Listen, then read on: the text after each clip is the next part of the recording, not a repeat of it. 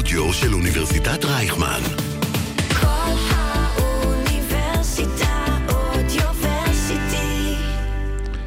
היום בחמוצים, אה, יום ירושלים, עם סימני החג הכה מיוחדים והשירים המפורסמים. המחאה נכנסת אל השבוע ה-20 שלה, ואנחנו נשאל אה, לאן היא הולכת, מה קורה, האם אנחנו סתם ממשיכים ואיך שומרים על זה, או אולי לא צריך לשמור על זה. אבל כמובן נתחיל בלדבר על חרדים, תקציב, אלימות בחריש, וגלית גוטמן, השטן החדש. החמוצים מתחילים מיד. החמוצים, המערכת הפוליטית על ספת הפסיכולוג, עם הפרופסור בועז בן דוד והפרופסור גלעד הירשברגר. שלום גלעד, בוקר טוב. שלום בועז, שלום למאזינות ולמאזינים. אה, חברות וחברים, צריך להבין שאתם לא, לא יודע אם אתם תראו את זה בווידאו, גלעד פה מוכן לקרב, הוא לפני זה הכין אותי, הוא נראה לי כל כולו דרוך, בועז לחוץ קצת. ממש. אנחנו מתחילים בלדבר אה, על נושא החרדים והתקציב וגלית גוטמן. אני מודה ש... אני... בוא נתחיל בלדבר על גלית גוטמן. זה מטריד אותי מאוד. אני יודע ש... שאתה קצת פחות, זה מטריד אותי מאוד. לא, אני אגיד לך מה מפריע לי בסיפור של כן, גלית גוטמן. כן. אה, ברור שיש כאן מניפולציה אה, שסוחטים אותה, זה לימון שסוחטים אותו עד הסוף כן. בצד של הקואליציה. כן. כן, הנה, תראו את החילונים, המחנה הליברלי, מהמם, הנאור, תראו איך הם מתבטאים, כמו נאצים. גלית גוטמן פתאום הפכה להיות הנציגה שלנו. אה, ואתה בוא יודע, נפרק את אני- זה לאט לאט. בוא נפ... לא, סליחה, בוא נפרק את זה, יש לנו הזדמנות. בוא נפרק את זה. קודם כל, גלית גוטמן אינה רב. שלנו. שתיים, גלית גוטמן אינה מייצגת שום מחנה, היא שדרנית, כן, היא... לכן, לכן כל האירוע הזה הוא... היא אפילו פחות מייצגת מינון מגל בצד השני, כן, כאשר ברור. ינון מגל אמר מוצצי דם, לפחות פעמיים, יש ציטוטים, הציע לירות לא, אבל בלי, ב- בוא, ב- בלי. ה-whataboutism, כן? לא, זאת אומרת, למה? אין ספק, הצד השני קרא לנו אה, אה, שמאלנים בוגדים, אה, צאצאים של נאצים. כן, כל, אין, אין אה, מהמם, דבר שלא נאמר מה, מהצד השני עלינו, אז אפשר, אתה יודע, יש רשימה ארוכה של ציטוטים. אבל כן. כן. זה לא אומר שאנחנו צריכים ללכת לכיוון הזה. לא, זה אבל- לא, אבל זה למה- לא אומר שצריך גם לקבל את השפה הזאת. וגלית גוטמן, היא מייצגת אך ורק את גלית גוטמן. אני לא מרגיש שאני צריך כאן להגן עליה, או ש... או... כל, כל העניין, לדבר על גלית גוטמן, זה. בעצם ליפול לתוך המניפולציה של הימין. המניפולציה הזו כל כך אפקטיבית, שאפילו נתניהו בעצמו, שלא מגנה דברים חמורים פי אלף, הרגיש צורך לרכב על ה- פתח על את ישיבת הסוס הזה. הממשלה בלדבר כן. על זה, זה אחד הנושאים המשמעותיים היום במדינה. אבל אני רוצה לשאול שאלה, ברצינות. כן. שוב אני אבקש ממך לחבוש את כובע הפסיכולוג החברתי. האם יכול להיות שמה שקורה זה שכל כך התרגלנו לכך שצד מסוים אומר נאצים, מוצצי דם, רוצחים, הערבים שרוצים להרוג את כולנו וכל הדברים האלה, ואז אמירות כאלה כבר לא מזעזעות אותנו ולא תופסות כותרות. זה פשוט לא, העובדה נהיה שזה כן כלב... תופס- זה לא, כן תופס בצד השני כותרות. פחות תופס כותרות ובצד שלה, בצד שלנו כן. בצד שלנו עם לא, גלית זה גם תופס עכשיו. כותרות. אנחנו, כולם עושים, אה, כן, אה, אתה אומר שזה טריגרים אין, לצד אין, השני. אין עניין כאן של התרגלות, כל דבר כזה מייצר. אני כאילו אולי- מרגיש... אולי יש התרגלות, אני מרגיש שיש אני לא איזושהי שזה התרגלות, שזה אני לא לא חושב שזה מעניין. הסיפור פה. הסיפור אוקיי. פה זה סיפור של דה-לגיטימיזציה. אוקיי, זאת תסביר. אומרת, מה שרוצים לעשות זה להגיד, הנה, תראו מי הם באמת. הם מדברים, הנאורים כביכול, שמדברים גבוהה גבוהה על זכויות האדם, על, אה, על חופש ועל חירות ועל אה, כל מיני ערכים אה, נשגבים. מהמם. בסופו של דבר, הם לא יותר מאשר גזענים קטנים ששונאים... ולכן גם לנו מותר להיות גזענים? זאת אומרת, זה המשפט הבא? אני לא חושב שזה, שהרעיון כאן הוא שגם זאת לנו אומרת, מותר, כולנו, אלא... לעס- כולנו גזענים זה בסדר? אם אתם גזענים, לא, אז גם אני יכול להיות אתה, גזען? אתה לא? חושב כמו שמאלן, ולכן אתה, אוקיי. אתה לא מבין את, אה, ה? את הרעיון פה. הם לא אומרים גם אנחנו גזענים וזה בסדר, אומרים אתם גזענים. בסופו של Mhm. דבר, מי שגזען זה אתם. אתם צבוע, מה שהימין כל הזמן מנסה להגיד, כן. זה שהשמאל צבוע. אוקיי. שהשמאל אה, מדבר על דמוקרטיה, ומדבר על זכויות אדם, Mhm. ומדבר על ערכים מאוד אה, נשגבים, כשבסופו של דבר הוא הגזען, הם הגזענים הכי. גדולים, ה- הכי גדולים שיש, ורק צריך לגרד קצת, והגזענות אה, נשפכת החוצה. זה בעצם מה שהם רוצים אה, לומר. מהמם. אין ספק שאמירות כמו של גלית גוטמן עוזרות ב... אה, לתמיכה ב- בתזה. ב- זאת לתמיכה בתזה, אלא בעצם- שכמו שאמרנו, מהמם. גלית גוטמן היא בסך הכל גלית גוטמן, היא לא, אם הייתה אומרת את זה, אני לא יודע, כמו ברסלר, אפשר היה להבין את זה. אם היה אומר את זה מישהו שעומד בקפלן ו- ונואם, אפשר היה אה, באמת לבקר את זה. אבל שדרנית, דוגמנית, טלוויזיה כזאת, שלא מייצגת חצי בן אדם. לא, כן, זה ברור שיש כאן מניפולציה, תפסו משהו והחליטו לרכב עליו. עכשיו, יש סיבה שהחליטו גם לרכב עליו עכשיו. בדיוק. בוא, בוא נדבר על זה. זאת אומרת, זה לא רק רוכבים על זה כי זה תומך, כמו שאתה אמרת, בתזה, ולא רק רוכבים על זה כי, אני גם חושב, רוכבים על זה כי זה נורא נעים, כמו שאנחנו, הם מאוד נעים לנו, כאשר הצד השני נחשף במערומיו, שזה מאוד נעים לרדת שזה על בגלל צד שזה אחד. נעים. אני חושב ש... מאוד, למה? זה מחזק את הצד שלך. הנה, הוכחנו לכם, אנחנו הצודקים והם קורה, הגרועים. זה קורה זה תענוג. במהלך השוד הגדול של הקופה הציבורית. מהמם. זאת אומרת שכרגע, כשכולנו מסתכלים בתימהון על איך שלוקחים מיליארדי שקלים מהמם. ומעבירים אותם לאוכלוסייה שבמקום לעודד אותה לעבוד, מעודדים אותם, נותנים להם תמריץ לבטלה. אנחנו המדינה היחידה בעולם שבעצם מתמרצת בטלה ונותנת אה, תמרוצים שליליים לעבודה, זה בעצם מה שקורה כרגע. בזמן ש, שזה קורה, שזה זה מעורר תדהמה ותימהון אה, אצל כלל האוכלוסייה, במיוחד אצל אה, בכירי המשק, ש, שלא מבינים מה הממשלה הזאת אה, עושה, אז מסיחים את הדעת, במקום שנדבר על זה, במקום שנדבר על הביזה הגדולה הזאת, אז אנחנו מדברים על זה שגלית גוטמן אמרה משהו שהוא אה, לא יפה. עכשיו, המשהו הלא יפה... זאת אומרת, הנה ציפור, זאת אומרת, כל הרעיון כאן זה הנה. ציפור, זה קצת הנה אוקיי. ציפור. כשזה גם הופך את הביקורת נגד הביזה הזאת לכאילו לא לגיטימית. אוקיי, בוא, נד... בוא ניגע בזה. בוא ניגע בזה. כל הזמן יש אה, אה, ניסיון נואש, ששמעתי היום בבוקר אה, אה, את בכירי הממשלה אה, מדברים בעד התקציב ההוגן, הצודק, שיוציא את ישראל מהמשבר הנוראי שהכניסה אותו הממשלה הקודמת, שיגאל את ישראל מהמצב הנוראי. כאילו אין שום קשר בין מה שהם אומרים לתקציב. לא, יש יותר מזה. מה שעכשיו אנחנו רואים, יש אה, מצעד שלם בטוויטר בכל מיני מקומות אחרים, מהמם. של אה, חרדים בכל מיני ארגוני התנדבות, ושל כן. חרדים בצבא, ושל... שכל זה טוב ויפה, אף אחד לא אומר שזה לא קיים ושזה לא מהמם. מדהים, ואין ספק שיש תהליכים מדהימים. אני, אני עוד מעט רוצה גם לגעת בחברה החרדית עצ- עצמה, לדבר על, על דברים שקורים שם. אין שום בעיה. אבל, אי אפשר להתעלם מזה שברמת המקרו, כן, תמיד אה, כדי להתעלם מהמקרו, מתמקדים בקצין החרדי בנצח יהודה או משהו כזה, כן? כן, אבל אנחנו יודעים מה שיעור הגברים המת- המ- המתגייסים לצה"ל, אנחנו בזק"א יודעים את. המספר. כן, אבל אם מסתכלים על המקרו, מסתכלים על מספרים, מהמם. אז אנחנו רואים שבסו- שכמה דברים קורים. קודם כל, 50% מהגברים החרדים אינם עובדים, ואנחנו גם שזה אפילו רואים... יותר מזה, זה 50% מכוח העבודה בקרב הגברים, זאת אומרת שמורידים את בני עבודה. ה-60 כן, פלוס כן, וכל כן, הדברים האלה. עבודה. ומה שאנחנו רואים, וכאן אה, אה, כן, אה, כלכלנים שמנתחים את זה מראים, שבמידה והתקציב הזה יעבור, ובאמת יינתנו ה- ה- האחוז הזה עוד יקטן. אז האחוז הזה יקטן, זאת אומרת, אנחנו נרד Mhm. לכיוון של 47-46 אחוז.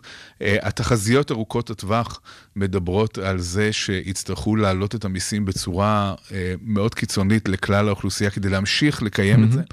בסופו של דבר, פשוט ישלחו יד לפנסיות, זה כבר עשו פעם. בסופו של דבר, צריך להבין דבר אחד, וכאן גם, אה, במקום שהשיח יהיה, וזה אחד הדברים שאני רוצה לכוון אליהם, במקום שהשיח יהיה נגד החרדים, צריך אה, לדבר על האנד גיים, זאת אומרת, לאן אנחנו הולכים. בסופו של דבר, אי אפשר, גם אם כל החילונים היו מאוד מאוד רוצים לתמוך בחרדים, והיו אומרים, אנחנו רוצים שהמיסים שלנו ילכו לחרדים, גם אז זה לא היה עובד. כי מבחינה כלכלית, בסופו של דבר, אי אפשר להחזיק כמות הולכת וגדלה של חרדים, והחרדים היום הם 12 אחוז, ותוך uh, כמה עשורים הם יהיו 30 אחוז. אי אפשר, אי, פשוט זה- זה לא עובד. אי אפשר להחזיק uh, כמות כזאת של אנשים שלא עובדים, לא משלמים מיסים ומקבלים uh, קצבאות. לא עובד, זה פשוט לא עובד הדבר הזה. ולכן uh, אין ברירה. ממשלה אחראית תהיה חייבת, חייבת עכשיו, או תהיה חייבת בעתיד, לעשות אה, שינוי מאוד משמעותי ולנסח איזשהו חוזה חדש עם הציבור החרדי, ו- וכאן גם... אבל ברור שזה לא יכול להיות, זה לא זה יכול... חייב לעצ- יהיה לקרות. כן, אבל ברור שהממשלה הזאת לא הולכת לעשות את זה, ואם נכון. הממשלה הזאת תגיע לארבע שנים, או ארבע וחצי, כמדומני, כי האריכו את מושב הכנסת, לא, יש הבדל פה, כל חודש פה המחיר עולה. כן, אם היא תגיע אה, לארבע שנים, אז היא תעשה נזק אה, ארוך טווח תקציב אחרי למדינת תקציב ישראל. אחרי כן. תקציב אחרי תקציב, אנחנו נראה פה המשך של העמקת הדברים האלה, נכון. של להחזיר אותם אחורה זה קשה, כי ילדים שלא למדו ליבה, קשה לת- לתת להעניק להם ליבה בגיל אי אפשר. 22-23. אחד, ה, אחד המיתוסים הגדולים שאנחנו רואים באקדמיה, איך הם אה, התנפצו, כן, זה שמי שלומד אה, גמרא, מוחו כל כך אה, חד, כן. שהוא מסוגל ללמוד כל דבר אחר, ואנחנו רואים שזה לא עובד, שהם הם בעצם אה, לא, גם. גם אני צריך להגיד, דיברנו על זה כבר, אבל צריך להגיד את זה בקול רם. יש, כמובן שיש רצון וניסיון, אבל אנחנו יודעים שלצערנו היכולת להעניק מתמטיקה ואנגלית ויכולת מחשבה אה, מדעית ביקורתית שתואמת לימודים גבוהים באוניברסיטה, שיאפשרו העסקה, כאשר אתה עושה את זה במכללות בגיל מבוגר, זה, זה לא עובד. מאוד מאוד קשה ולא אבל, עבד עד אבל עכשיו. בוא בכל זאת ננסה להבין אה, אה, קצת הפסיכולוגיה הח- החרדית, ולנסות משם לחשוב איך דברים כן יוכלו להשתנות. וכאן אני רוצה להגיד אה, כמה דברים. אני יוצא מתוך נקודת הנחה שחרדים, כמו כל בני אדם, יש להם אה, מוטיבציות שהן דומות למוטיבציות שלנו. למשל, אחת המוטיבציות שיש לכל אחד מאיתנו, זה מוטיבציה של אה, להצליח, של הגשמה עצמית, נכון? לכולם יש מוטיבציה של הגשמה עצמית אה, כזו או אחרת. טוב, טוב, השאלה מה- החיים- השאלה היא מה היה הגשמה עצמית. אני חושב שהרבה מאוד חרדים מהמם. חיים אה, חיים מתסכלים. אוקיי. הם חיים אה, חיים שהם יושבים בישיבות האלה, לומדים כל הזמן אה, את אותם הדברים, חלק בכלל לא לומדים, זאת אומרת, אנחנו יודעים שמתוך עשרות אלפי אנשים שמקבלים קצבאות, אה, יש אחוז קטן שהם באמת אה, מבריקים, אבל הרוב לא, כן, הרוב הם באופן, אה, אה, ברמת באופן ההגדרה, טבעי יש התפלגות נורמלית כן, בכל אוכלוסייה. ברמת ההגדרה הרוב בינוניים. כן, מהמם. והרוב, וזה אומר שרוב האנשים יושבים שם ופשוט, הדרך שההנהגה החרדית מתייחסת לזה זה כאל תיבת נוח. זאת אומרת, הם אומרים, העולם בחוץ מלא בפריצות, מהמם. צריך להגן על הדור הזה בפני כל הדברים הנוראים של העולם החיצוני, ולכן אוקיי. זה בסדר שהם פשוט אה, ירבצו בישיבות ולא יעשו שום דבר, גם אם אנחנו יודעים שהם לא... ובלבד שלא יהיו בחוץ, כי הם בחוץ. שומרים על משהו עב- עבור הדור הבא. אוקיי. אבל אין ספק שזה מעורר תסכולים מאוד גדולים. מהמם. רוב האנשים, אה, לרבות כל היום, לא לעשות שום דבר, אה, שלא יהיה להם שום אתגר אינטלקטואלי לאלה מהם ש, אה, כן, שיש להם את היכולות, וגם מי שלא, אפילו התחושה הקטנה הזאת שיש לכל אדם שעובד, שהוא מצליח, שהוא שם אה, אה, לחם על השולחן של הילדים שלו, הדברים הבסיסיים האלה לא קיימים. מה עם הגשמה עצמית בקטע רוחני, בקטע דתי? אני לא יודע אם, אה, אם יש... סליחה שאני רגע לוקח את כן, הצד לא, הזה, אבל- אבל אבל יש גם בזה הגשמה אישית. אז את זה יש אולי לקצה של הקצה, לאותם אנשים שהם באמת אה, מבריקים ומחדשים, ו... למה כן. מחדשים? ההגשמה העצמית ממלמל- בכך שאני... אתה, אל. בואו לא נזלזל בזה, אולי ההגשמה העצמית היא בסדר. בחלק מהקרבה כן, אולי- שלי מעבודת השם. אני לא יודע אם הייתי מגדיר את זה כהגשמה עצמית. אני חושב שיש הרבה אינדיקציות אוקיי, למה שאני אומר, אוקיי. שיש שם תסכול.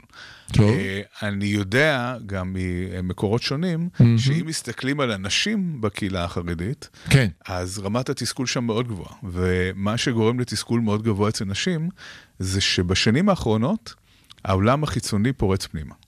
זאת אומרת, יש יותר ויותר נשים שמודעות אוקיי. לזה שהחיים שהן חיות, זה לא החיים של רוב הנשים במדינה. בגלל שהן יוצאות יותר לעבודה? בגלל שמה שאישה חרדית, הסדר היום של אישה חרדית, מהמם. זה טיפול בלתי פוסק בבית ובילדים. לא, אבל איך היא רואה את שהיא- החברה בחוץ? לא, היא אומרת בחוץ, היא רואה שנשים עובדות. איפה היא נשים- רואה את זה אם היא נמצאת היא תמיד בקהילה? היא שומעת את זה, זה מגיע אוקיי. דרך הטלפונים, זה אוקיי. מגיע, זה, זה נכנס יותר ויותר. אוקיי. זאת אומרת, אין, כאן גם, אם uh, רוצים uh, uh, לחשוב על קצת, על איזשהו קרן אור בכל מהמם. הסיפור הזה, הפריצה של הטכנולוגיה לתוך החומות של העולם החרדי, מהמם. יש לה הרבה דברים uh, uh, שהם מאוד חיוביים.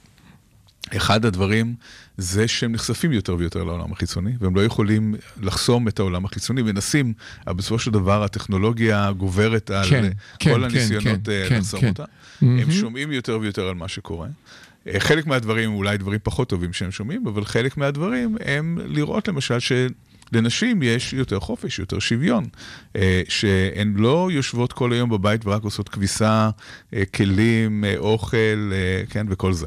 אני אה, כאן אני חייב לתת אנקדוטה מקולגה שלנו שמלמד במוסד, חר, במוסד חרדי שנותן השכלה חילונית, משיחות עם התלמידים הם פשוט מצליחים, רואים טלוויזיה.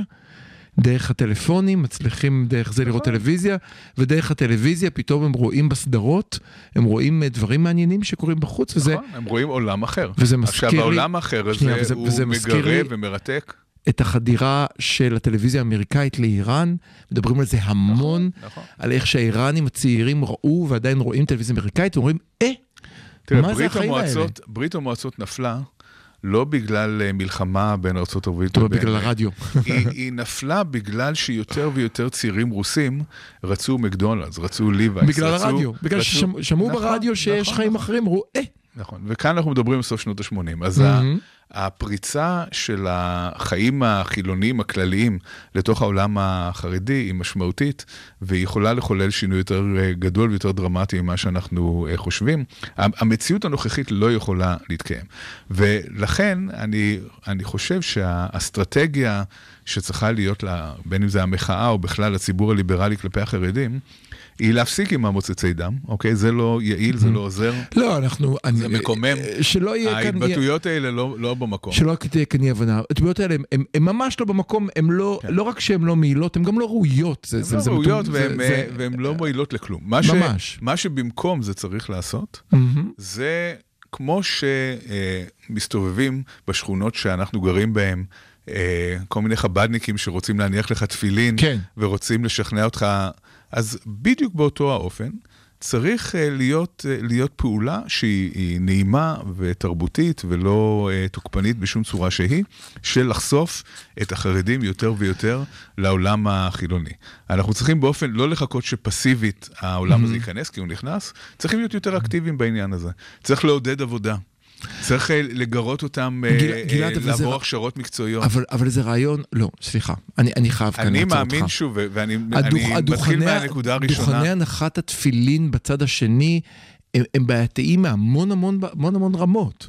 קודם כל, אתה עושה לך ללכת מחר להעמיד דוכן אה, הפוך של הנחת תפילין, אז אי אפשר, אי אפשר להעמיד, להעמיד דוכן הפוך, אנחנו יודעים שזה לא יעבור, או. כי אנחנו סובלניים מטבענו והם פחות. לא רק זה, גם חלק מהאני מאמין שלנו זה אנחנו לא רוצים להמיר את דתך, אנחנו אומרים, אתה רוצה להיות חרדי, תהיה חרדי, רק לא על חשבוננו. אני לא רוצה להמיר ד... את, מהמם. את, את לא. דתם, מה שאני, דוכן ההנחה בתפילין שנמצא ליד בית הספר של הבת שלי, מטרתו לגרום לה להתנהג אחרת מאיך שאני מחנך אותה. כבר היום יש רבנים חרדים, יש ארגונים חרדים, שהמטרה שלהם היא לשלב את החרדים בעבודה. לשלב יש אה, כל מיני אה, מכללות כאלה שמכשירות חרדים להייטק. כן. ש... אז זאת אומרת שקיימת נכונות שם, קיימים רבנים שמבינים שאפשר וצריך לעשות את זה, אבל זה צריך לעשות בתנאים שלהם.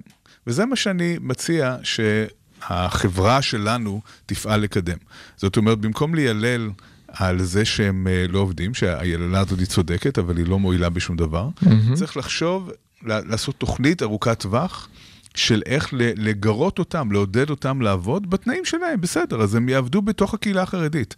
אז, הם, אה, אה, אז זה יעשה אה, באפס מגע או מינימום מגע עם החברה החיצונית בחוץ, זה יעשה במקומות אין שלהם. לי שום בעיה, בוא אני אעשה לך את התרגיל שעשיתי איתך לפני שבועיים, נעשה אותו שוב גלעד, נראה אם תשנה את דעתך. הם באים ללמוד, רוצים ללמוד אצלנו פה, אצלך, אתה סגן דיקנית. אה, ואומרים, אין בעיה, אנחנו מתים ללמוד אצלך, אה, גלעד, אבל אנחנו מבקשים כיתה רק לבנות. כן. כיתה רק לבנים. כן, כן, שאלת בועז אותי. לא יכול ללמד, סליחה, בועז גבר, רק תמר, ובכיתה ההפוכה, רק תמר ולא בועז. נכון, מה נכון. תעשה עם זה? אז אני אגיד לך מה אני אעשה עם זה. לא, אני שואל באמת, זה כן, לא... כן, לא, אז אין לי זאת שאלה דעה מאוד טובה. נחרצת, זו שאלה אמיתית. אז, אז אה, זה מאוד דילמה, ללא ספק, אבל בעיניי, הצורך החיוני כל כך להוציא את החרדים מתוך המקום שהם נמצאים בו ולשלב אותם בעבודה ולשלב אותם בחיים במדינה אה, ולהפסיק את התרבות הזאת של אה, קצבאות הוא כל כך כל כך בוער וחשוב. דורש גמישות אידיאולוגית. שאני מוכן להתגמש, כן, שאני מוכן לקבל את זה. מעניין. מתוך, מתוך אה, הנחה שברגע שהם יצאו החוצה, ממילא הדברים האלה ישתנו. תראה, כאן צריך להבין שה... מעניין. ככל שהחרדים מתבצרים, ככה החומות נהיות אה, גבוהות יותר, כן. ודברים שהיו קיימים בעבר לא קיימים היום. אה, בשנות ה-50, משפחה חרדית, היו לה משהו כמו שלושה ילדים בממוצע. אה, היום אנחנו יודעים שזה בערך שמונה, תשעה ילדים. זאת אומרת שזו לא איזושהי נורמה שתמיד הייתה קיימת, אלא משהו בסביבה, באווירה, גורמת למשפחות, אה, למשפחות לגדול בצורה כזאת. אה, בשנות ה-50 וה-60, חרדים לא ישבו בהפרדה באוטובוסים, או בתחבורה נכון, הציבורית, או נכון. במקומות... כן, והם לא היו פחות חרדים מהיום. נכון. זאת אומרת שהחומות... כמו, ש, כמו שהגביהו את החומות, ככה גם אפשר אה, אה, להנמיך אותם בלי לפגוע בהיותם כן. של אנשים אלה חרדים. צריך רק להגיד כאן עוד שני דברים ברשותך. אחד הוא גילוי נאות מלא, אנחנו שנינו גברים, ואין ספק שאם אה, אנחנו, בתוך האוניברסיטה שלנו, בואו נהיה הכי זה, נכניס לימודי חרדים, מי שייפגע זה לא גברים אלא נשים, לכן מקומנו כאן בעייתי, צריך לומר את זה. תראה, יש איזשהו מחיר, אבל צריך לה... אם רוצים אבל להסתכל לא על אנחנו זה... נשלם את המחיר, גלעד, לא אני לחש- ואתה. אם רוצים לחשוב על הצד הפמיניסטי, אז דווקא צריך לחשוב על זה שאותן נשים חרדיות שהגיעו לכאן ללמוד משהו שבעזרתו הן, הן יוכלו לעבוד אה, בחוץ, אה, הן מקבלות, הן מקבלות הזדמנות לצאת מתוך חיי היום-יום ש, שלהן היום, של שמונה מכונות כביסה וטונות של אוכל שהן צריכות להכין. ואתה יודע, זה, זה מין מעגל בלתי פוסק של עבודה. אה, אני יכול להגיד, אני יכול לספר שאשתי עבדה במשך כמה שנים בקהילה החרדית, וסיפרה שהנשים מחכות לבין הזמנים, לתקופה של המצור על ירושלים, מי"ז בתמוז עד אה, תשעה באב, אה, שזה זמן שאסור להתקלח ואסור לשטוף בגדים ואסור, כי זה הזמן היחידי שבו הם יכולים קצת יותר להירגע ולנוח. הם, הם חיות חיים מאוד מאוד קשים, ודווקא השכלה יכולה לשחרר אותם מזה. אז העלינו כאן דילמה מעניינת, אני לא, לא הבעתי עמדה, רק אמרתי שגלעד צריך לזכור שהמחיר שיצטרכו לשלם באוניברסיטה הוא לא מחיר שאנחנו נצטרך לשלם, לכן הסיפור הזה הוא מורכב. אני רק אתן אנקדוטה האחרונה, ולא נדבר על חריש והאלימות שם. האנקדוטה האחרונה שלי היא, אני עובד אה, הרבה עם עולם קלינאות התקשורת. אה, עולם קלינאות התקשורת הולך לעבור עכשיו טלטלה, אם אכן הכל ייגמר, הולכים לאשר מכללה שבה במשך חצי שנה, בלימודים לא לימודים, בלי אנגלית, בלי מתמטיקה, הולכים להכשיר קלינאות תקשורת, בעוד שבאוניברסיטאות זה, זה מסלול של ארבע שנים, שכולל בסופו מבחן קשה, השתלמות, המון מתמטיקה, המון אנגלית, המון פיזיולוגיה. אה, וזה נובע מאיזשהו מתח מעניין. כן. מצד אחד, האוניברסיטאות אמרו, רגע, אנחנו לא יכולים לקבל את כל הנשים החרדיות שרוצות לעשות את זה, כי רוצים שתהיה להם השכלה והכול. ואז אמרו, אמר המגזר החרדי, אוקיי, אז אנחנו נייצר מסלול אלטרנטיבי, רק שהמסלול האלטרנטיבי אינו מסלול אמיתי, כן. אין בו למידה, והנזק שיגרם לכך לטיפול ולאנשים הכי חלשים, כי אליהן יגיעו אותן מטפלות, הם לא יגיעו אליי אז ואליך, השאלה היא מה הנזק היותר גדול. הם יגיעו אל הכי ש- חלשים בחברה שנשים- ויעשו להם נזק. אז השאלה היא מה הנזק היותר גדול, Mm-hmm. שההכשרה של אותן מטפלות תהיה הכשרה פחות טובה, ואני לא יודע אם זה בהכרח אומר שיהיה נזק ישיר, אבל אולי יהיה נזק. לא, או ש... תרשה לי כאיש מקצוע להגיד שהכשרה כמו שראיתי אותה, אוקיי. היא נזק אדיר למטופל. אוקיי. זאת לא הכשרה.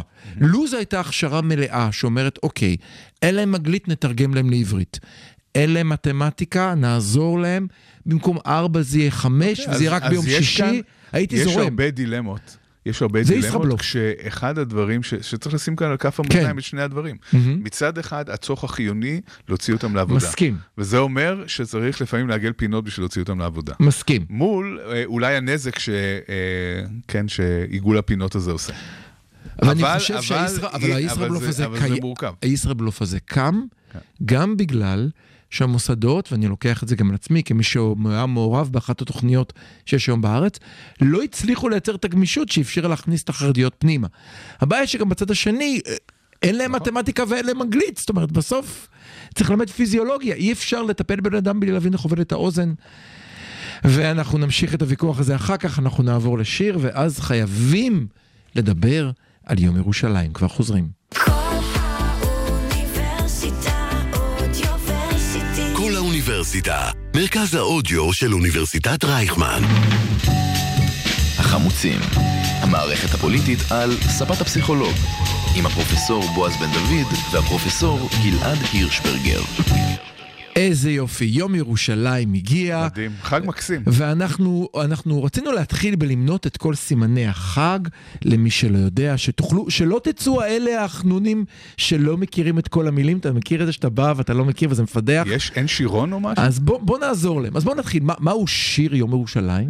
אה, שישרף? לכם הכפר? אה, זה לא שבחי ירושלים, זה שישרף לכם הכפר, אוקיי? או אה, יהודי זה נשמה, ערבי זה בן זונה? ברור. אה, מה- מה- ונקמה? אה, נקמה, כן. ברור, אתה אחר כך, אחר כך אני אבקש ממך לפרט על מקסים, נקמה. מקסים איך הם כולם אה, רוקדים מול שער שכם. אה, זה ממש... יש אה, משהו במחול הזה שבדרך כלל הוא עם כן. בעיטה, נכון? זה קפיצה אחורה ובעיטה קדימה עם הרגל. לא, זה אחרי שנכנסים לתוך הרובע המוסלמי, אז חלק מסימני החג זה גם איזשהו פוגרומצ'יק קטן ברוכלים, ש, שלא יודעים כל שנה שהם פשוט צריכים להסתלק מהאזור, כי זה לא זמן להיות בו ליד ה... הם יודעים, הם מנסים, אני, מדברים על זה כל הזמן. איך לעזאזל הגענו לזה שאתה יודע, בוא נגיד אדם, אדם ציוני כמוני אומר ירושלים היא בירת המדינה שלי, אני גאה ב, ב, באמת במלחמות ישראל, בצבא ישראל, ששת הימים ויום הכיפורים וניצחונותינו זה לא, משהו שהוא חלק ממני, ואני מרגיש הזרה מוחלטת כן. לכל מה שקשור לנושא הזה. לא, ברור, זה, זה פשוט מוחלטת. ביזיון, ביזיון, אני חושב שרוב הציבור הישראלי שהוא רואה את ההתנהגות הזאת, או שהוא מכחיש אותה, כן, ואומר זה, זה לא אני באמת... חושב כמו שהרוב ש- מכחיש אותה ואומר, אה, זה כן. מתי מעט, סתם נטפלתם. אבל ואז זה, פתאום זה באמת התנהגות מעוררת חלחלה, לא כתב פחות. של פוקס, לא תגיד של כן. MSNBC, השמאלני מפנף של פוקס, שמראש בעד נתניהו ו- וירושלים לנצח נצחים, עד שג'יזוס יבוא. אותו דוחפים, והוא מדווח על אלימות, לאן הגענו? אה, כן, אה, זה ביזיון אחד גדול. אה, כאן צריך לומר שהרעיון הזה של לצעוד באופן פרובוקטיבי דרך שכונה של הצד השני כביכול, כן, של ה- של הערבים, זה לא רעיון שנולד כאן, גם במאבקים אחרים בין קבוצות אנחנו רואים אה, דברים אה, דומים, ראינו דברים דומים. אה, אחד אתה המופעים הולך לדבר על אירלנד? כן, באירלנד בדיוק היה את ה Orange Walks. מהמם. כן, עדיין יש Orange Walks, אבל אה, אה, יש להם משמעות אחרת היום. כן. אבל ה Orange Walks בעבר היו של, אה, שוב, המתנחלים, שזה בעצם האנגלים הפרוטסטנטים. Unionist, כן. ה Unionist, כן, מהמם. האולסטר, שצעדו דרך אה, השכונות הרפובליקניות, דרך השכונות הקתוליות. אה, והצעדות היו פרובוקטיביות, והמטרה הייתה, והיה תמיד אה, קצת התנגשות ואלימות וכל מיני דברים כאלה, אה, כי בסופו של דבר המצעדים, המצעדים האלה הם לא מצעדי חגיגה. המהות העיקרית שלהם זה הפגנת כוח. כן, המטרה כאן היא להראות מי הבוס, מי בעל הבית. אוקיי, אז בוא, בוא אני, אני, אני אהיה רגע ינון מגל ו-14, אבל מה אתם מתבכיינים? מצעד הגאווה זה לא, למה דווקא עושים מצעד גאווה בכל מקום? והצעדות שלכם בבני, אני לא יודע לחכות אותו, סליחה, והצעדות שלכם בבני ברק, למה, מה, מה רע לך? זה קצת, אה, זה שלנו, והולכים עם הדגל, מה הבעיה? כן. אה, אז זה באמת אה, דווקא השוואה טובה מצעד הגאווה וכל מיני מצעדים אחרים, כי אה, מצעד הגאווה הוא לא מצעד שעובר באופן מכוון ופרובוקטיבי בשכונות בדיוק, חרדיות. בדיוק. כן, זאת אומרת, אם... אם... המתווה שלו מאושר בכל כך הרבה רמות, ואיפה גם, אה, מותר גם- לעבור ואיפה אסור גם מצעד לעבור. הדגלים. כן, אבל, אבל לא מעבירים אותו בשכונה דתית. כן, מצעד הדגלים נועד לעורר פרובוקציה, זאת הסיבה שהוא קיים. המטרה היא לעורר פרובוקציה וללכת ממש דרך הרובע המוסלמי בעיר העתיקה. אה, ה- אה, מצעד הגאווה, המטרה שלו היא לעורר אה, מודעות. יכול להיות שיהיו כאלה שיראו אותו כ- כפרובוקציה, אבל הוא לא עובר בשכונות של חרדים. הוא לא עובר בשכונות של דתיים. אוקיי, אוקיי. ה- אין שום כוונה ל- לחפש בכוח חיכוך עם אנשים שמתנגדים אני, אני. רוצה להוסיף עוד מימד אחד ברשותך למצעד הגאווה בירושלים מול מצעד הדגלים. וזה נקודת האלימות. בוא, בוא נדבר על זה. אה, במצעד, ה, במצעד הדגלים, אחת לשנה, אם עד עכשיו 100 אחוז, זאת אומרת, זה אין קטן שווה אין גדול, בכל סטטיסטיקה זה תמיד נחשב חריג, אין מצעד דגלים בלי אירוע אלימות. כי זאת המטרה של המצעד. אבל אירוע אלימות מצד הצועדים כלפי התושבים. כן. לעומת זאת, במצעד הגאווה, שנה אחרי שנה, יש אלימות, אבל היא לא מצד הצועדים כלפי המסביב, אלא הפוך, וזה נגמר גם ברצח הנורא של שירה בנקי. כן. כלומר, אנחנו, ה- ה- צריך להגיד את זה על, קודם כל, מצעד, מצעד הגאווה, אפשר לה, לטעון נגדו שהוא גם בשביל אה, פרובוקציה ומודעות, אפשר לשחק את הכל. כל דבר שאתה לא. מסכים איתו, מהמם. אתה יכול להגדיר אותו כפרובוקציה. אבל השאלה היא מה המטרה של הצעד ועד כמה הוא מחפש איתך חיכוך. אוקיי. אם uh, באים בכוונה וצועדים בשכונה שלך uh, עם uh, מסרים שנוגדים את האמונה שלך, זה מחפש יותר חיכוך מאשר אם עושים את זה במקום שהוא לא איפה שאתה uh, חי. כן, מצעד הגאווה לא מחפש את החיכוך עם החרדים.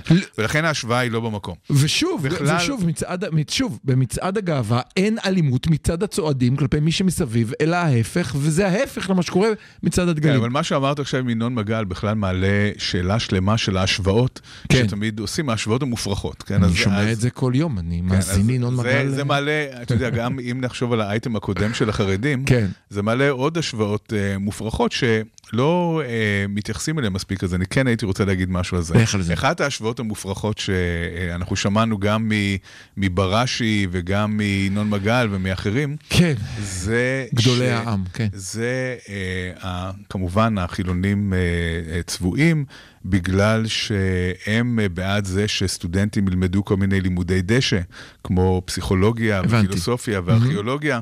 אה, במה זה שונה בעצם מתלמיד ישיבה שלומד אה, תורה התשובה היא די? פשוטה, אבל אוקיי. התשובה מאוד פשוטה. התשובה היא, אה, קודם כל, שזה נכון שהלימודים האלה מסובסדים, חוץ מפה, אבל הם נכון. אה, מסובסדים. אה, אבל סטודנט כזה ישר יוצא לשוק העבודה. הוא גם... ה- הוא גם הולך לאוניברסיטה כשהאוניברסיטה מראש מתחרה על מי תעזור לו למצוא עבודה יותר מהאחרת, וכמו שאצלנו יש את מרכז ו- הקריירה, יש אותו בתל אביב, בבר אילן זה לא ובחיפה. התש- זאת לא התשובה. לא, התשובה זה חלק העיקרית- מהעניין, זה הכשרה לתעסוקה. התשובה העיקרית, שתי תשובות עיקריות. אוקיי. אחת, זה אה, מה שנקרא ה-base rate אה, fallacy, שזה אומר שאנחנו לא מסתכלים על נתוני הבסיס. נתוני הבסיס שכמות הסטודנטים שלומדים מדעי הרוח נניח, זה כמה מאות בארץ, אולי כמה אלפים, כן, אבל לא, לא יותר. מת אלפים. כן. אני הייתי מת אלפים, אני חושב שזה חשוב אומר, שילמדו את זה. זה אני זה מגזים, מאות. אני אומר, כן. זה כמה מאות.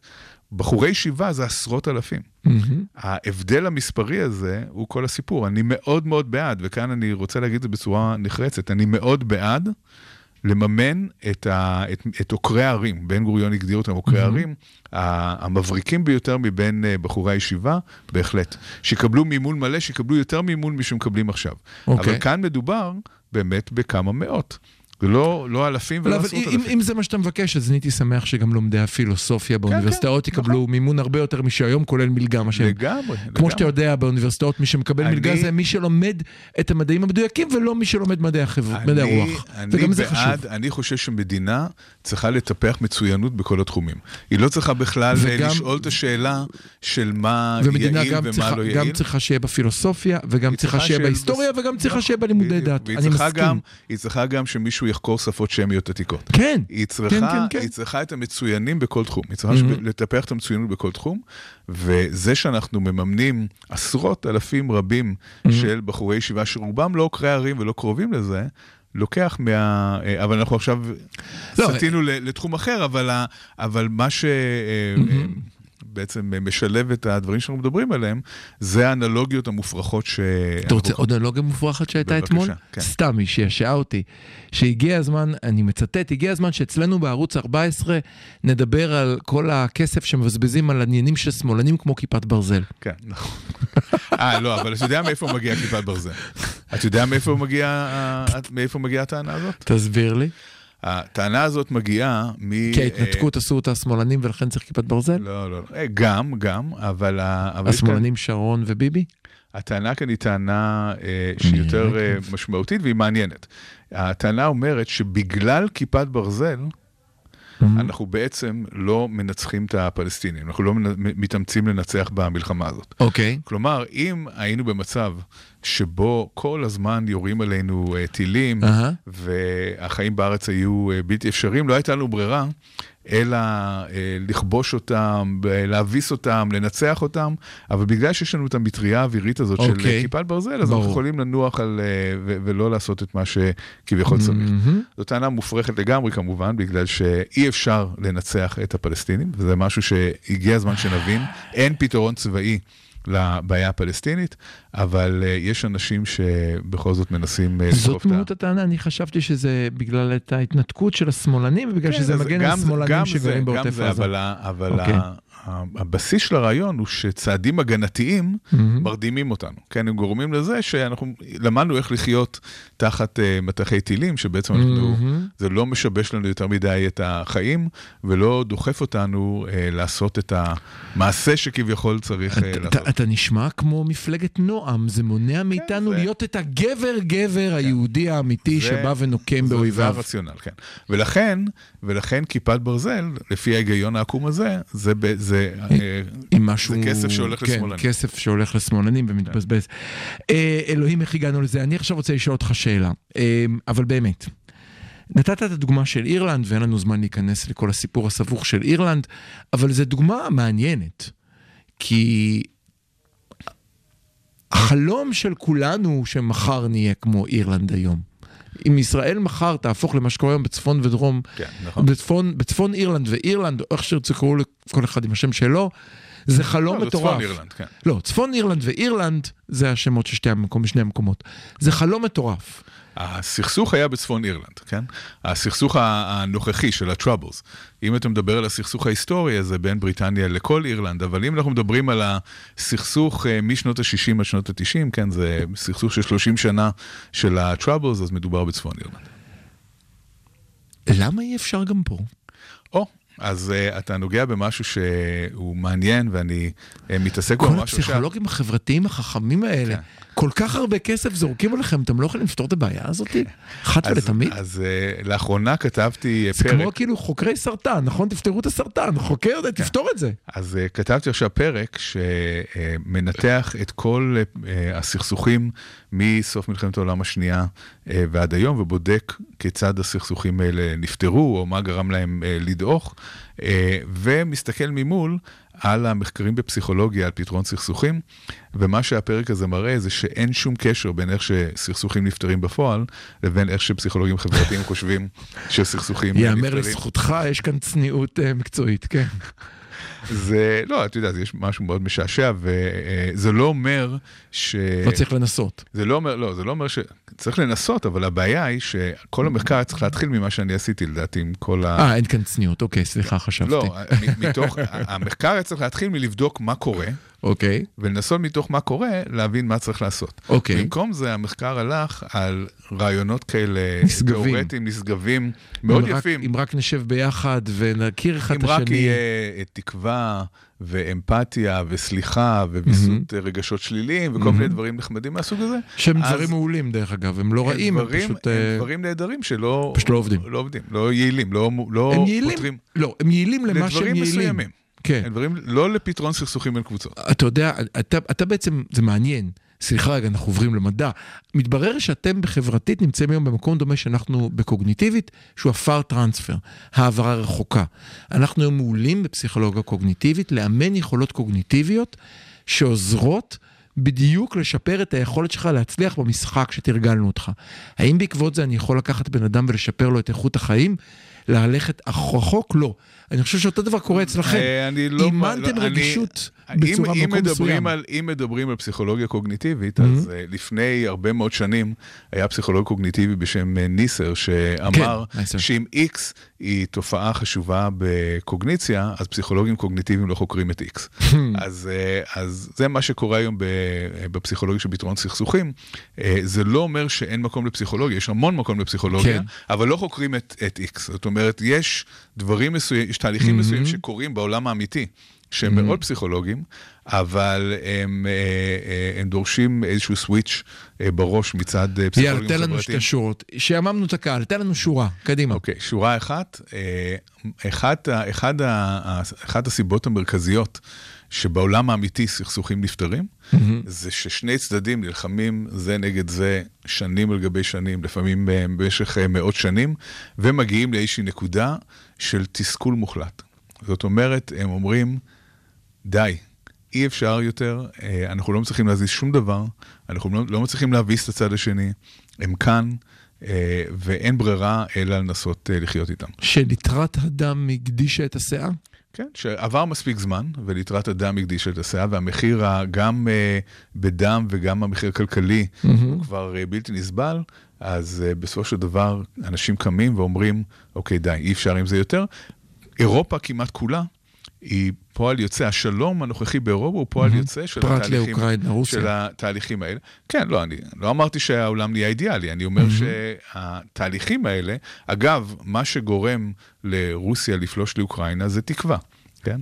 מה שגורם... הבנתי אותך. אתה אומר, אתה אומר, אני אני רוצה אומר, אתכם מיואשים, אני מיואשים, רוצה גוג מיואשים, ומגוג. מיואשים אני רוצה ומתוסכלים. נהרות דם ברחובות סתם, מלחמת העולם אם השנייה והראשונה, רוצים- ואז אם תירגעו. אנחנו רוצים לפתור סכסוכים, מעניין. אנחנו צריכים למצוא דרך להגביר את הייאוש, להגביר את התסכול. בגלל שכל עוד יש לאיזשהו צד תקווה שהוא יוכל לנצח, אז הסכסוך יימשך. בסכסוך הישראלי-פלסטיני יש הרבה הרבה יותר מדי תקווה. גם בצד שלנו יש אנשים שחושבים שאפשר לנצח את זה בכוח, גם כן. בצד שלהם יש אנשים נכון, שחושבים שאפשר לנצח את זה נכון. בכוח, ולכן הסכסוך הזה לא קרוב ל- להיפתר. ברגע, ו- ומי שביטא את זה בצורה היפה ביותר אגב, היה עמוס עוז. עמוס עוז אה, דיבר על זה שהשלום הישראלי-פלסטיני יהיה שלום של מיואשים. יהיה שלום, uh, clenched teeth compromise הוא קרא לזה, הוא אמר זה יהיה, זה יהיה שלום שבו כולם יהיו. מאוכזבים ומתוסכלים ומיואשים, ואז סוף סוף נוכל לחיות פה ביחד. בזכות הייאוש, גלעד הירשברגר, שיר, ואז אנחנו עוברים לנושא האחרון שלנו, חכו, יהיה מעניין. האוניברסיטה, מרכז האודיו של אוניברסיטת רייכמן. החמוצים, המערכת הפוליטית על ספת הפסיכולוג, עם הפרופסור בועז בן דוד והפרופסור גלעד הירשברגר. חברים, אה, המחאה, אנחנו סיימנו שבוע 20 של המחאה, ואנחנו רוצים לדעת לאן ממשיכים מפה, האם כדאי להמשיך, אבל אני חייב להמשיך איתכם דיון שניהלנו פה במהלך השיר, אני וגלעד. גלעד דיבר על הרצון להיות מיואשים, וכך ניתן להגיע לפשרות. על הצורך להיות מיואשים. הצורך, הצורך להפסיק בפסיכולוגיה החברתית, לנסות לעורר תקווה ולגרום לאנשים להתייאש, אנחנו קצת מגזימים, אבל פחות או יותר לשם הוא דיבר.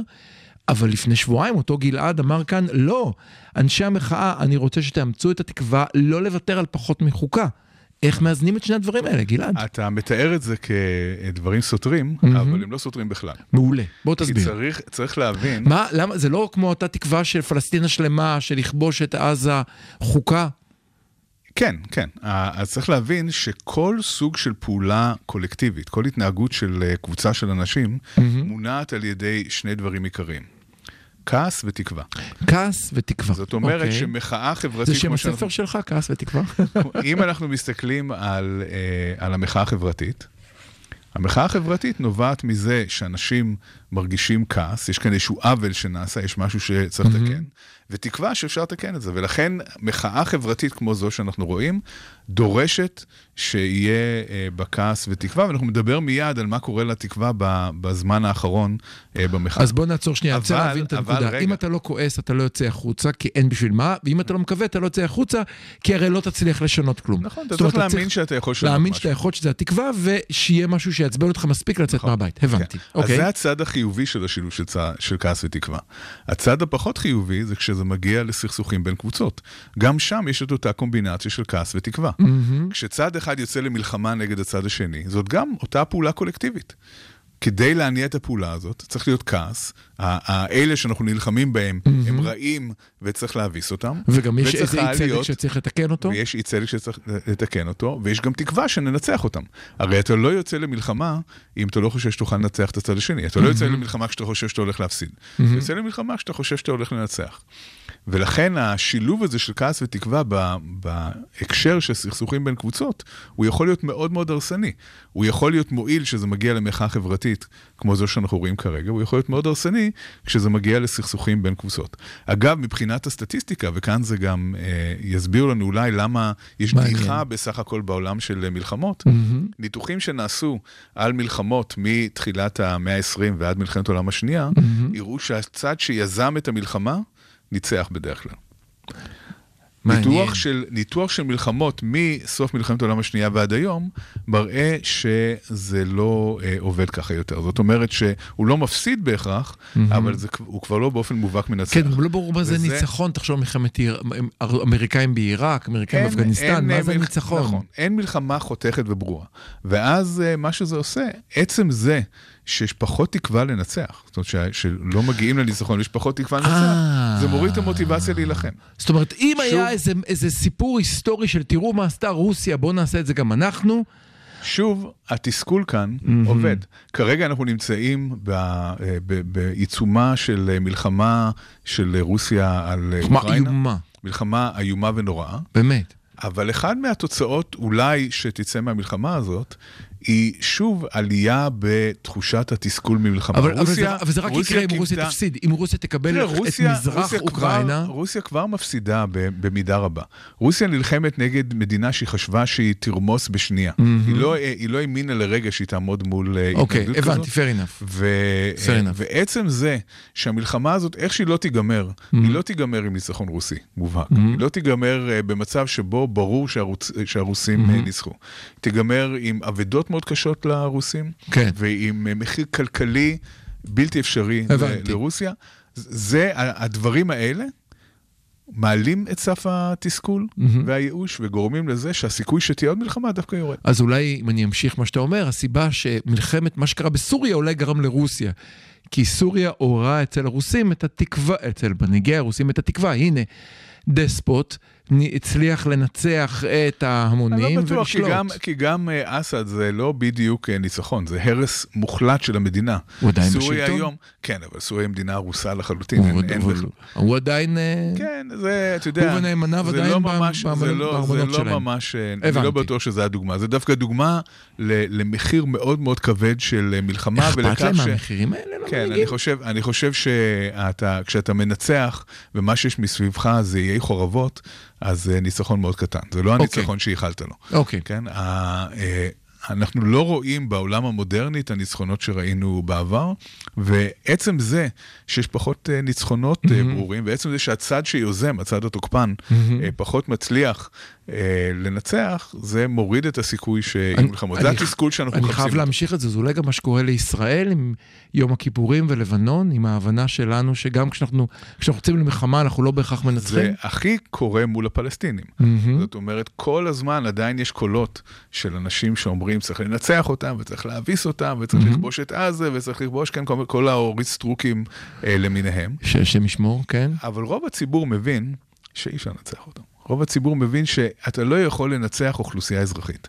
אתה לא יכול לנצח שלושה מיליון פלסטינים בגדה שמתנגדים לשהות שלך שם, שמתנגדים לזה שאתה שם. לא תוכל לנצח אותם בחיים.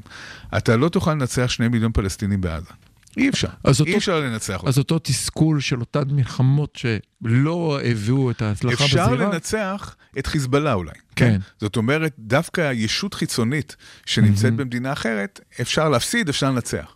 אבל אי אפשר לנצח קבוצה של, של אוכלוסייה אזרחית, קבוצה גדולה של מיליוני בני אדם שאתה שולח. גם עם חיזבאללה, אני חושב שאחרי מלחמת לבנון הנושא הזה השתנה בתפיסה הישראלית. אם תשאל היום אנשים, בואו נכבוש מחדש את לבנון, לא תקבל... אף אה, אחד לא רוצה לכבוש מחדש את כן. לבנון, אבל דווקא אה, אם מסתכלים על מלחמת לבנון השנייה, זה מעניין.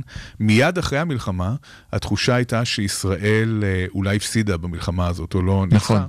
אבל דווקא אם מסתכלים על ההשלכות ארוכות הטווח של המלחמה הזאת, מ-2006 ועד היום היה די שקט עם לבנון. זאת אומרת שמבחינת שיקום ההרתעה, דווקא המלחמה הזאת הצליחה מאוד. זו מלחמה שבמבחן הזמן, היא הצליחה. כן? זו- מלחמה שכן השיגה את המטרות לא שלה במבחן יודע, הזמן. כל כך כמות האבדות שהייתה שם, המילה הצלחה שם היא מאוד קשה לי, אבל אה, כן. אתה, בוא, אתה רוצה לחבר את זה למחאה, קדימה, תחבר את זה למחאה. למה מה שקורה אוקיי, בין קבוצות, למה כאן זה לא. סכסוך בין קבוצות אה, אה, ביביסטים, לא ביביסטים, שמאלנים, ימנים, חילונים, חרדים, לא, זה לא, זה לא זה לא? מלחמה, כן? זה לא מלחמה. אוקיי, יש כאן מאבק אזרחי, בין קבוצות, סכסוך נכון, בין קבוצות. בסדר, בסדר. לכן יש את אותם מאפיינים. אבל בגלל שהמטרה, לפחות מנקודת המבט שלנו, היא מטרה חיובית של אה, לשנות משהו שמפריע לנו, אז אנחנו מסתכלים על המחאה בתור אה, אירוע שהוא חיובי. אנחנו מסתכלים על השילוב הזה של הכעס וה, אבל, אבל והתקווה. רגע, אבל תן לי רגע להיות, אה, תן לי רגע להיות חילי, חילי טרופר. אולי אם תרדו מהתקווה שלכם, להשיג את כל מה שאתם רוצים, וקצת תוותרו, ויהיה בסדר. למה, למה אתה לא... מה, למה, מה יש לך נגד החילי טרופרים פה? קראת את ספי רחלבסקי השבוע? כן. כן, קודם כל זה היה רעיון אה, מרתק, אני מוכרח להגיד שאני קראתי בשקיקה. ב-90 ומשהו, מתי שזה לא היה, את חמורו של משיח. אה, אוקיי. אה, ואז היה נראה כמו משהו קצת מוגזם וקיצוני, אבל כל מה שהוא כותב שם ממש אחד לאחד קורה, ואין ספק שהתפיסה הזאת של המדינה החילונית כחמורו של משיח, שצריך להיות מוחלף על ידי הדתיים הלאומיים, המשיחיים, הוא מה שאנחנו אה, חוזים בו כרגע. והוא כותב שם אה, דבר מאוד חשוב לגבי פשרה. אנחנו, בתור ליברלים, אנחנו מכוונני פשרה. מהמם. וגם יאיר לפיד היה לו נאום מאוד יפה כאן באוניברסיטה, נכון. על זה שפוליטיקה זה אומנות הפשרה. נכון. שפוליטיקה אתה חייב להתפשר, והוא, והוא צודק בסך הכל. מהמם. אבל יש איזה שהם קווים אדומים. יש איזה שהם קווים אדומים שאתה לא יכול להתפשר עליהם.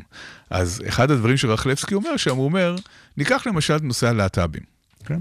כן. אתה רוצה להרוג אותם, מהמם. ואני רוצה לחתן אותם. כן. אז מה הפשרה? שנסרס אותם? זאת אומרת, מה, איזה, איזה פשרה אפשר uh, לעשות בין שני עמדות כאלה? יש, יש נקודה שבה הערכים שלך הם קו אדום, ואתה לא מתפשר עליהם. אוקיי. ערך של, חוש, של חופש, של שוויון, של חירות, של זכויות אדם, זה משהו שאתה לא מתפשר עליו, ולכן כל השיחות בבית הנשיא הן שיחות אה, מיותרות שממסמסות את העניין. אי אפשר להתפשר על הדמוקרטיה. או שתהיה הפרדת רשויות, או שלא תהיה הפרדת רשויות. אין קצת הפרדת רשויות ואין אה, קצת דיקטטורה.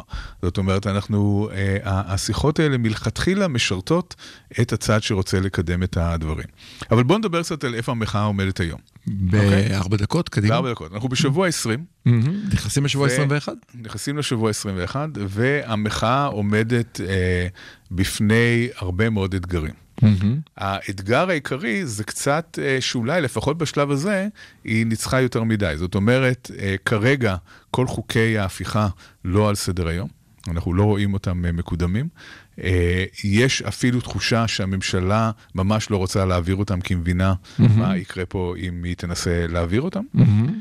ואז יש לך מאות אלפי אנשים שיוצאים אה, כל שבוע לרחובות. מה אתה עושה איתם? אתה, אתה צריך כאילו לתת להם איזשהו משהו להאחז בו, איזושהי מטרה, אז כל פעם אוקיי. מכוונים על מטרות אחרות. עכשיו זה התקציב והחרדים, מחר זה יהיה משהו אחר. אה, זה, זה, או- זה יהפוך להיות אתגר אה, יותר ויותר גדול, כי פחות ופחות אנשים יצאו לרחובות כשהדברים יירגעו. אני חייב שלא להגיד- יהיה איום אני חייב מיידי. להגיד את הצד השני, האיום המיידי נמצא כל הזמן, זה עבר את כל הקריאות, כל מה שחסר זה חמש דקות להעלות את זה נכון. לדיון וזה עולה, אבל התחושה ואם לא כרגע... נהיה שם ברחוב, אולי מחר זה יקרה. תראה, התחושה כרגע, וכאן אה, יש, אתה יודע, אפשר להתווכח על זה, אבל התחושה כרגע זה שזה ירד מסדר היום. שהסיכוי, אוקיי. הסיכוי שזה יעבור אה, שואף לאפס. אנחנו רואים שאפילו סוכניות הדירוג מתייחסות לחוקי הפיכה כאילו שהם אה, מבוטלים. יש לי מספיק אנחנו קילומטראז' רואים- של ביבי, אני לא... נכון, אז אני לא אומר שהסכנה חלפה לגמרי, אוקיי. אבל אני חושב שהציבור הישראלי הליברלי מרגיש ברובו שזה כנראה ירד אה, מסדר היום. אוקיי, אני חולק האם, עליך. האם זאת, אני חושב שככה הוא מרגיש, האם זה אוקיי. נכון או לא נכון, זו שאלה אוקיי. אחרת. אה, וזאת השאלה, זאת אומרת, השאלה היא האם, האם מדובר כאן בתרגיל הטעיה, ופתאום בבום הם אה, יפרצו קדימה עם החוקים האלה, או שמדובר באמת בזה שהם מוותרים על זה. אנחנו נחיה ונראה. אני נוטה להאמין, כאן מתוך איזושהי תפיסה ריאליסטית, שהם הולכים לוותר על זה. בגלל שהם מבינים שהמחיר של שוב אה, מדורות באיילון ומאות אז אלפים מה שיוצאים צריכה לעשות החוצה. המחאה? ללכת הביתה? לא, אני חושב שהמחאה אה, כן צריכה, זה, זה אתגר קשה, היא צריכה שאלה לחשוב, מעניינת. היא צריכה לחשוב מה עושים. עם האנרגיה הזאת, מה עושים עם כל הכוח הזה. אה, יכול להיות שצריך להסתפק בפעולות שהן יותר קטנות ונקודתיות, אבל, אבל ברור שהמאבק הליברלי צריך להמשיך. אני חושב שבטווח הארוך, מה שהמחאה צריכה להתמקד בו, זה איך לייצר הגנה על חיים ליברליים וחופשיים במדינת ישראל העתידית. זאת אומרת שכרגע המצב הוא כמו שהוא, יכול להיות שעצרנו את החוקים האלה, אבל מה יהיה בעתיד? מה יגרום לזה שהם לא יצוצו עוד שנתיים, שהם לא יצוצו עוד שלוש שנים? אני רוצה לתת את הנקוד, אני רוצה להמשיך אותך. בוא נגיד שאני מסכים איתך. אני חושב שהמחאה צריכה להימשך, וצריך להימשך המחאה כל מוצאי שבת. מה שהמחאה הפכה זה הביבי בא. יושבים, יושבים החברי, המנהיגי, מנהיגי המחאה והחברי כנסת מסתובבים בכל הארץ, אתה רואה את לפיד פתאום מגיע למקומות שהוא אף פעם לא הרצה בהם, ואתה רואה את גנץ עושה את זה. אז הביבי בא, אתה זוכר את הרעיון של הביבי בא שנתניהו מסתובב? אני רואה את זה היום קורה בכל הארץ, ואני חושב שאם... לא תהיה את המחאה בכל מוצאי שבת בכל הארץ, אם נוריד את הרגל מהגז, כן, השאלה אם היא תצליח. להחזיק עוד 20 שבועות. זאת אומרת, מה אתה הולך לעשות אם באמת החוקי ההפיכה גוועים וירדו מסדר היום? אתה שואל מה מה- האנד גיים, מה הנקודה שבה אומרים הטקס תם? לדעתי הטקס תם בבחירות. גם מה האסטרטגיה ארוכת הטווח. אני לא רואה את זה מחזיק עד הבחירות. זה, זה יהיה מאוד מאוד קשה להחזיק את קפלן עם כמות כזאת של אנשים עד הבחירות, ואם נראה הידלדלות של אנשים בקפלן, זה דווקא יכול לפגוע ברושם הכללי שהמחאה הזאת תותיר. אנחנו נמשיך את הוויכוחים האלה גם בשבוע הבא, אז אנחנו החמוצים, 106.2 FM, מוזמנים להאזין לנו ב live ביום שני, בימי שני בשעה 10, אנחנו נהיה פה שבוע הבא, גלעד? בהחלט. אין חגים ואין מועדים, או למצוא אותנו בכל אפליקציה שבה אתם צורכים את ההסכתים שלכם. חפשו החמוצים, נודה לכם, תעשו לנו subscribe ו like, כל מיני דברים כאלה, זה עוזר לנו להגיע לעוד אנשים. נשמע שתי שניות של צלילים ולהתראות.